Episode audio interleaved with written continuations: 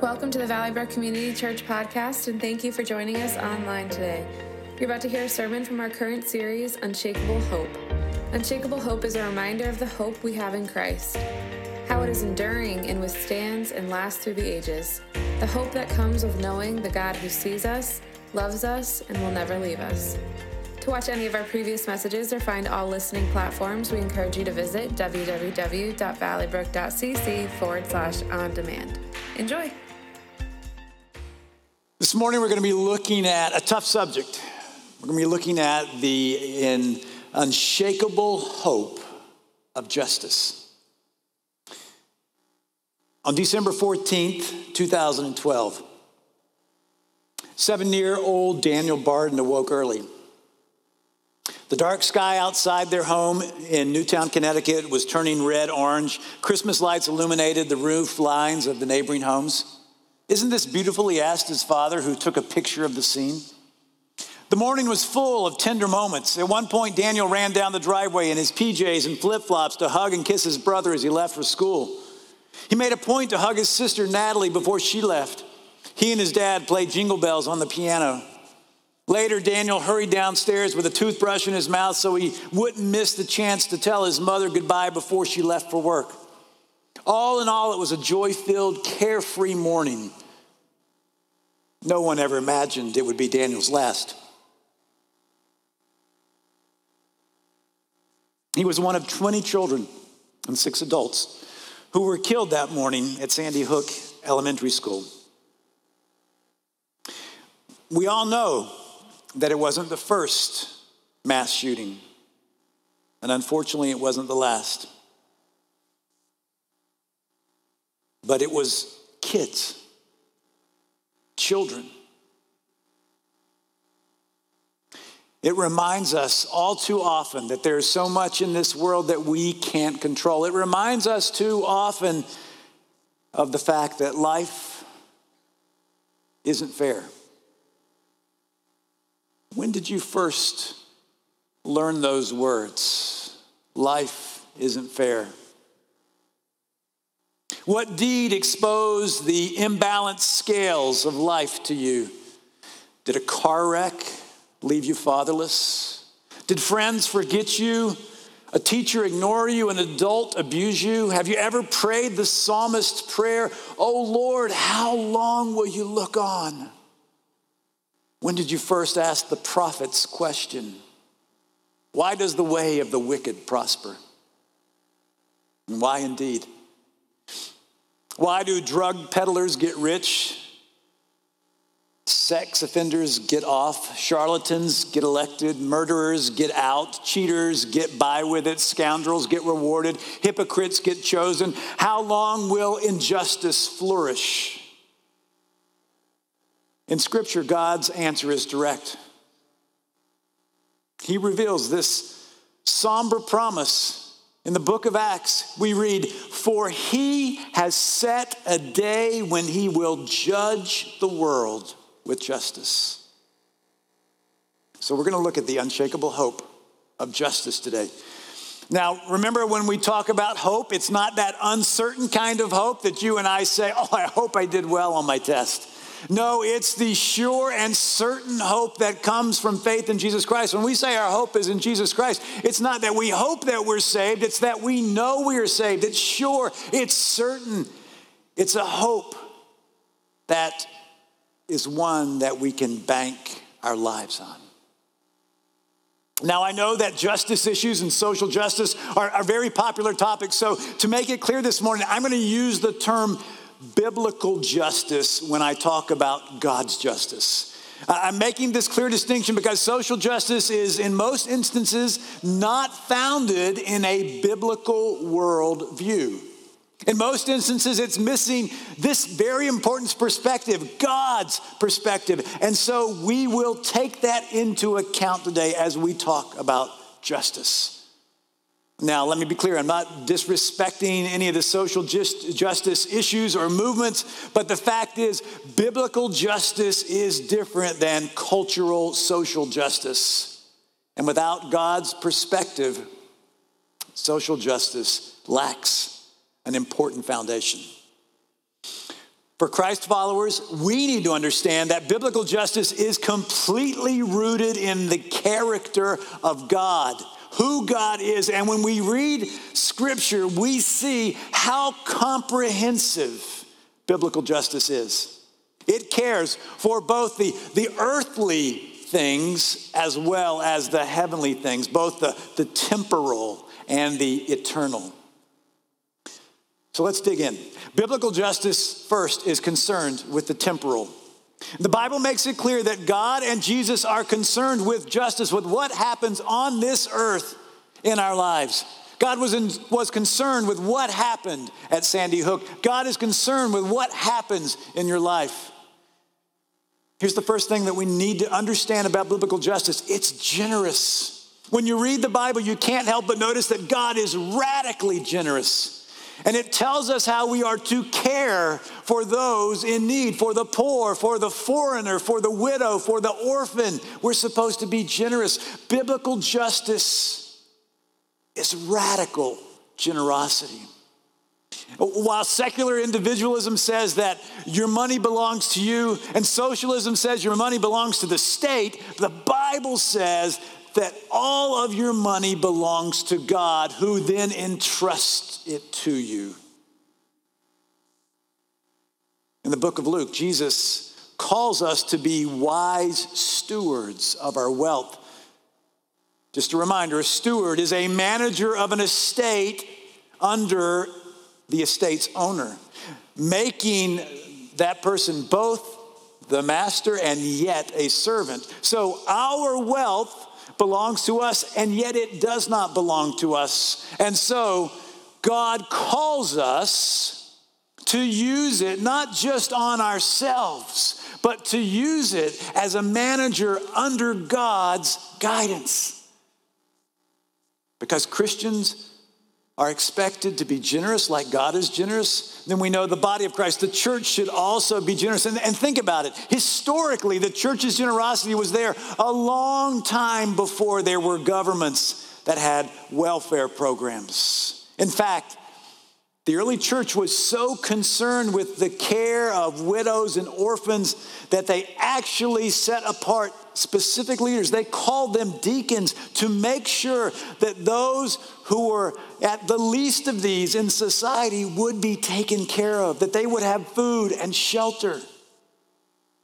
We read in the book of Acts that the early members of the church sold property and possessions to give to anyone who had need. So, biblical justice is generous, even if it costs Christ followers sacrificing something of their own. Biblical justice also sees humans as equal to one another. You see, biblical justice is generous because God is generous, and because God values all humans, biblical justice sees all humans uh, as equally valuable.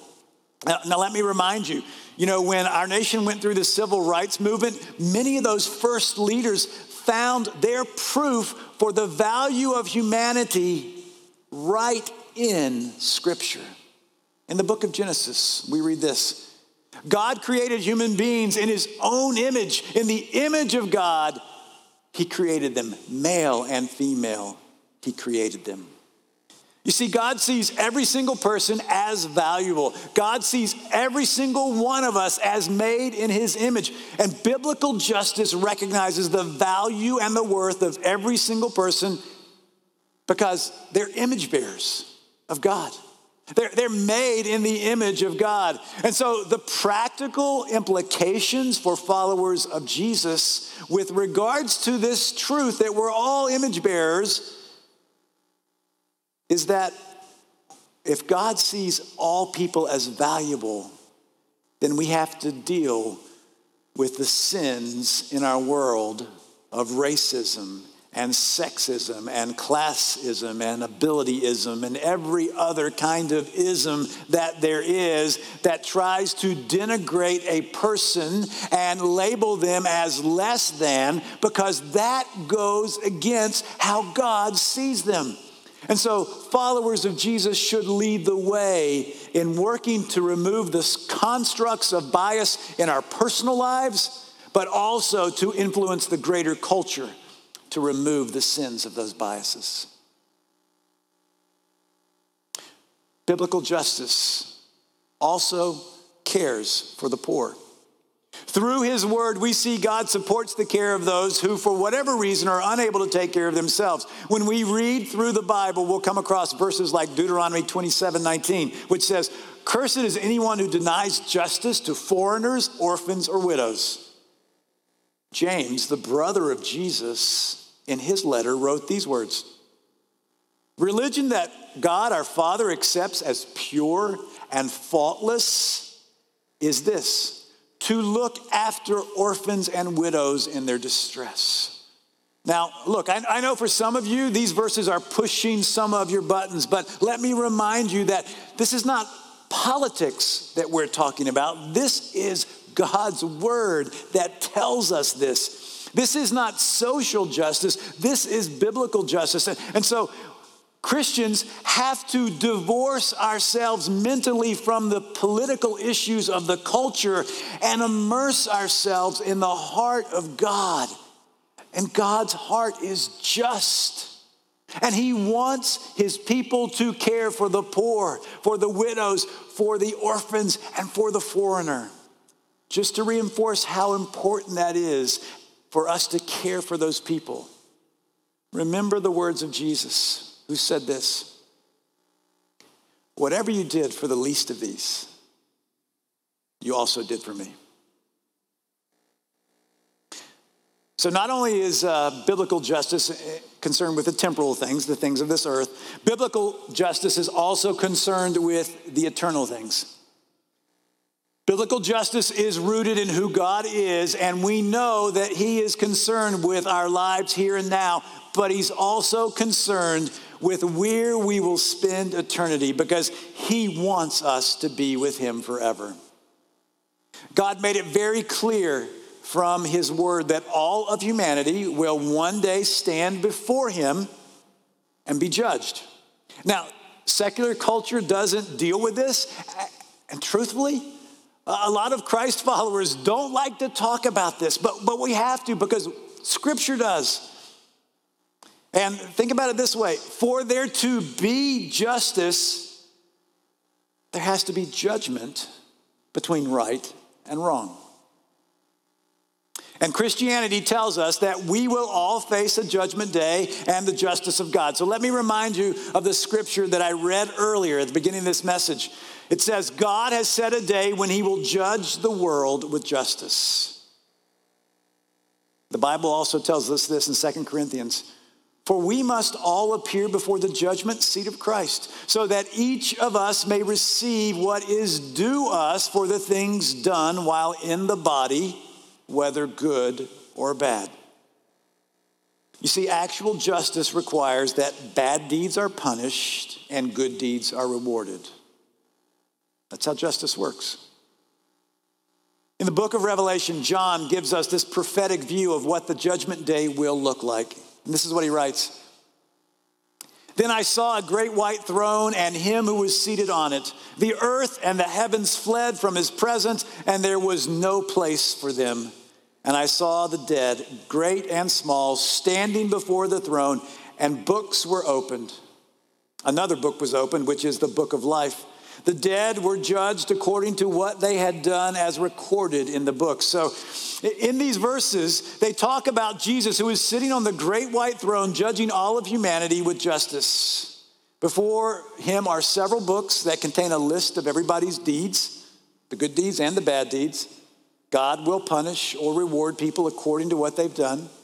But let me be clear the deeds recorded in these books and the accompanying judgment do not determine where we'll spend eternity. There was another book mentioned. And Jesus will open that, and that book is called the Book of Life. And that book reveals the eternal destination of every single person.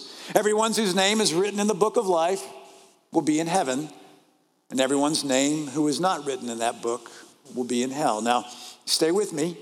Uh, I understand that some of you don't like to talk about this or think about this, but this is what Scripture says, and, and this is the big picture, and this is a significant understanding of biblical justice. So, biblical justice brings a pardon for God's people. God's people are those who have professed faith in Jesus Christ. Now, remember what I read a moment ago? We must all appear before the judgment seat of Christ. That first person plural pronoun we includes me and you and every saintly person who has ever lived in the world and every scoundrel scoundrel who has ever lived in the world. Every single person, person who has ever lived. You know when paul writes in the book of romans he tells us something very interestingly about the judgment day. He, he writes god judges people's secrets through jesus christ that's a little unnerving, but it's also pretty amazing. The implication is that our secrets will be judged publicly. That's the unnerving part, okay? Why? Why should they be judged publicly? Because each deed must be judged. But, but here is the amazing part God will judge us through Jesus Christ. That means God filters his verdict through Jesus. Believers won't stand before the judge's bench alone. Jesus will be at our side. And as each of our sins is disclosed, Jesus will say, I died for that. It's forgiven. As your sins are read, the verdict will be read, and because of Jesus taking your punishment, you will hear over and over again the words, not guilty. God's justice demands a detailed accounting. God will not permit the hint of injustice into his new kingdom. Every citizen will know every sin that has surfaced and been pardoned. Heaven can't be heaven with secrets or buried pasts. Biblical justice means that because Jesus paid for your sins, you're pardoned. Biblical justice also brings praise for our service. So let me return to that, that idea that Jesus will walk through the history of our lives and judge every deed. Again, that feels unnerving, but you won't be embarrassed. To the contrary, you will be stunned. Your awe will grow as the list of your forgiven sins lengthens. That covers our sins, but, excuse me, that covers our, yes, that covers our sins, but what about the good deeds that we do? The Apostle Paul writes what God will do there.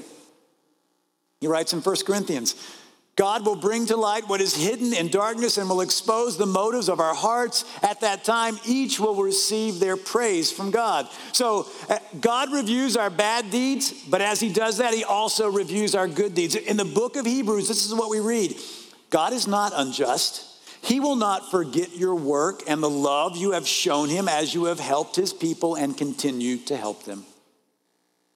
Our just God will recognize our faithful stewardship. If you invest your treasures to honor him, he will give you more gifts in heaven. If you enlist talents to his honor, he will give you more talents. The same pen that records our impure thoughts makes note of our pure thoughts.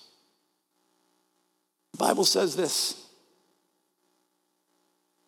that Jesus will say to us, once he reviews our good deeds, well done, good and faithful servant. You have been faithful with a few things. I will put you in charge of many things. Justice is not real justice if sins are not punished and good deeds are not rewarded. It's only fair. Here's the second, the third part of this eternal part of justice. Biblical justice honors the wishes of the wicked.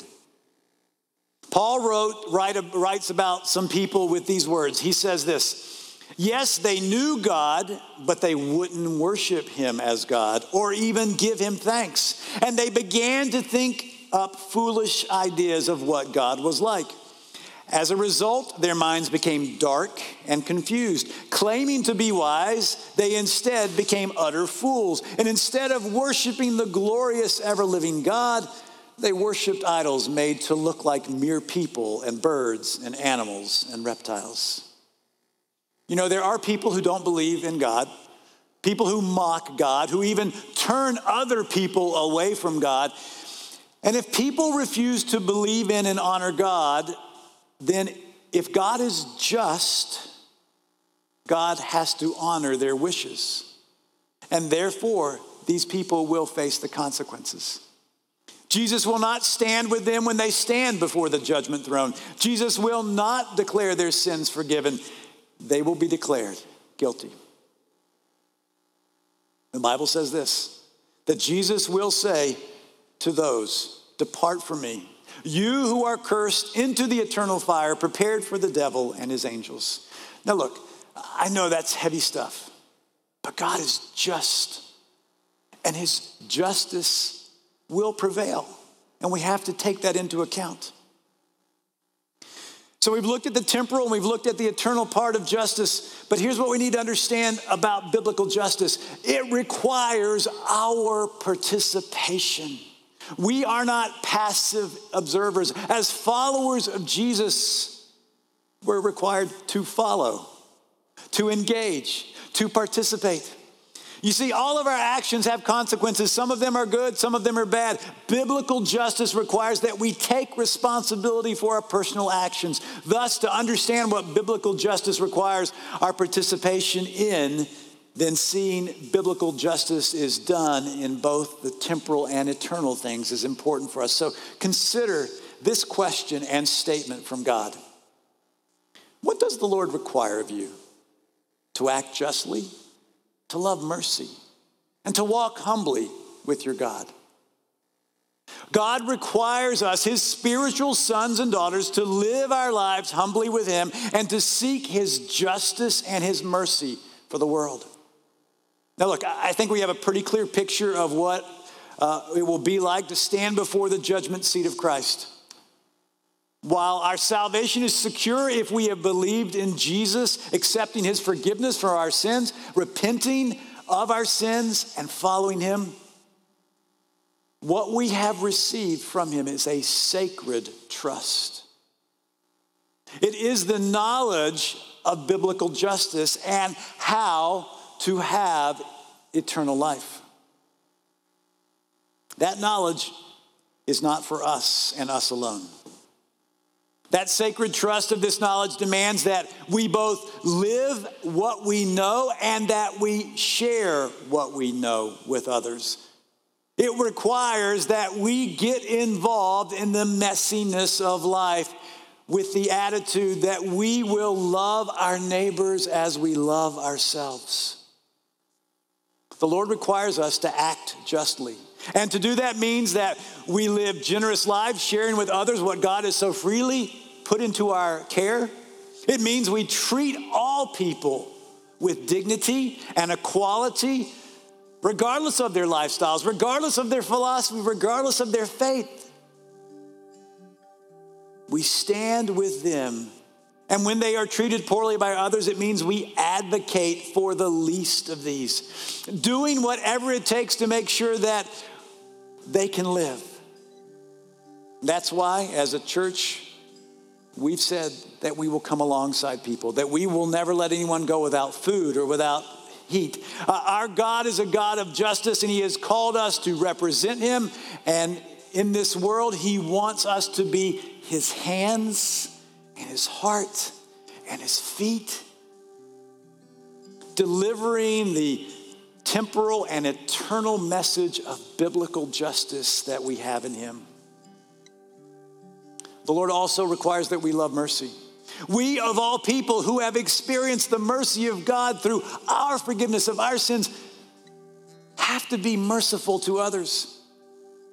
God's mercy is not unjust for us, it's it is just, and it's not something that is given to us alone. It's for all people. And now that we've received it, we have to share the good news with others.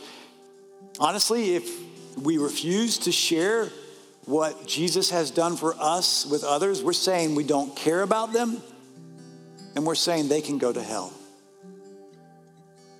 We need to recognize that God has placed us on this earth not to live 70 or 80 or 90 or however many years we live just to, to enjoy it, but our lives have a purpose. One that we're supposed to live out on this earth, and a big part of that purpose is sharing with others what we found in Jesus.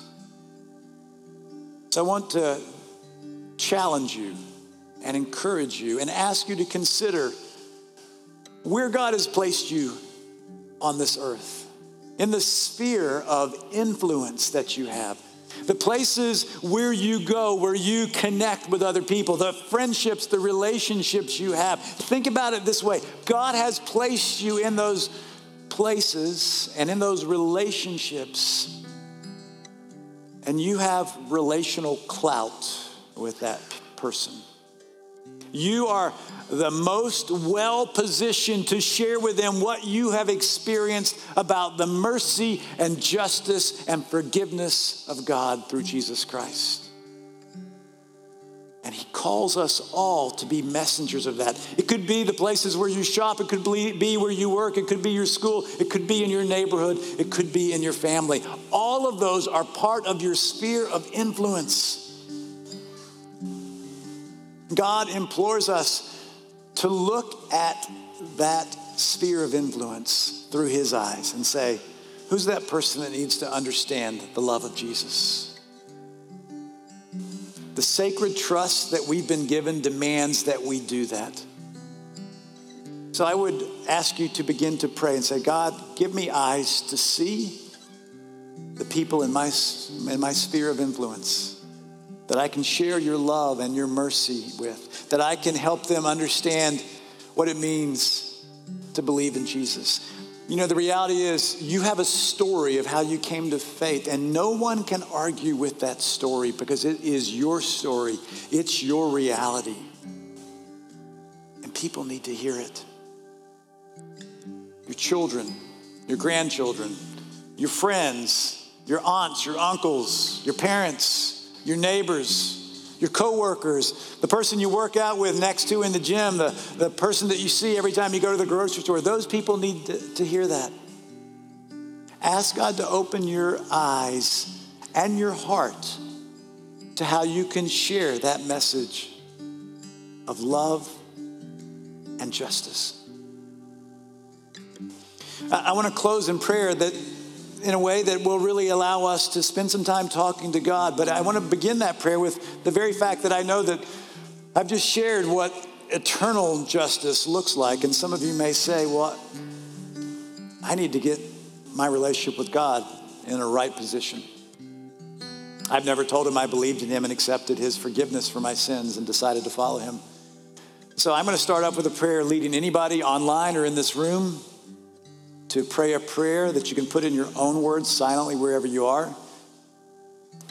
And then I'm going to take us into a time of corporate prayer where I'm going to start that prayer time, but, but then I'm going to allow you to talk to God in silent prayer about the people in your sphere of influence. That He can open your heart and your mind to see how you can share the good news of Jesus with them. So, if you would, bow your heads. Let's pray. God, as we come here today, we, we thank you for your love for us. And for anyone who has realized that they need to be in a right relationship with God through their faith in Jesus, this is how you can tell them that you want to become his follower. Dear God, I believe in Jesus. Just pray that to him. I believe that Jesus died to pay for my sins. And today I turn away from those sins. I repent because I believe that Jesus rose from the dead. And I want to follow him all the days of my life. And we'll say amen there, but I'll continue in prayer for all of us. God, thank you. Thank you for where you've put us in the friendships, in the family, in the neighborhood, in the school, uh, the place where we work, the places where we shop, the community. Now, Lord, open our hearts and our minds to see the people who need to know about you.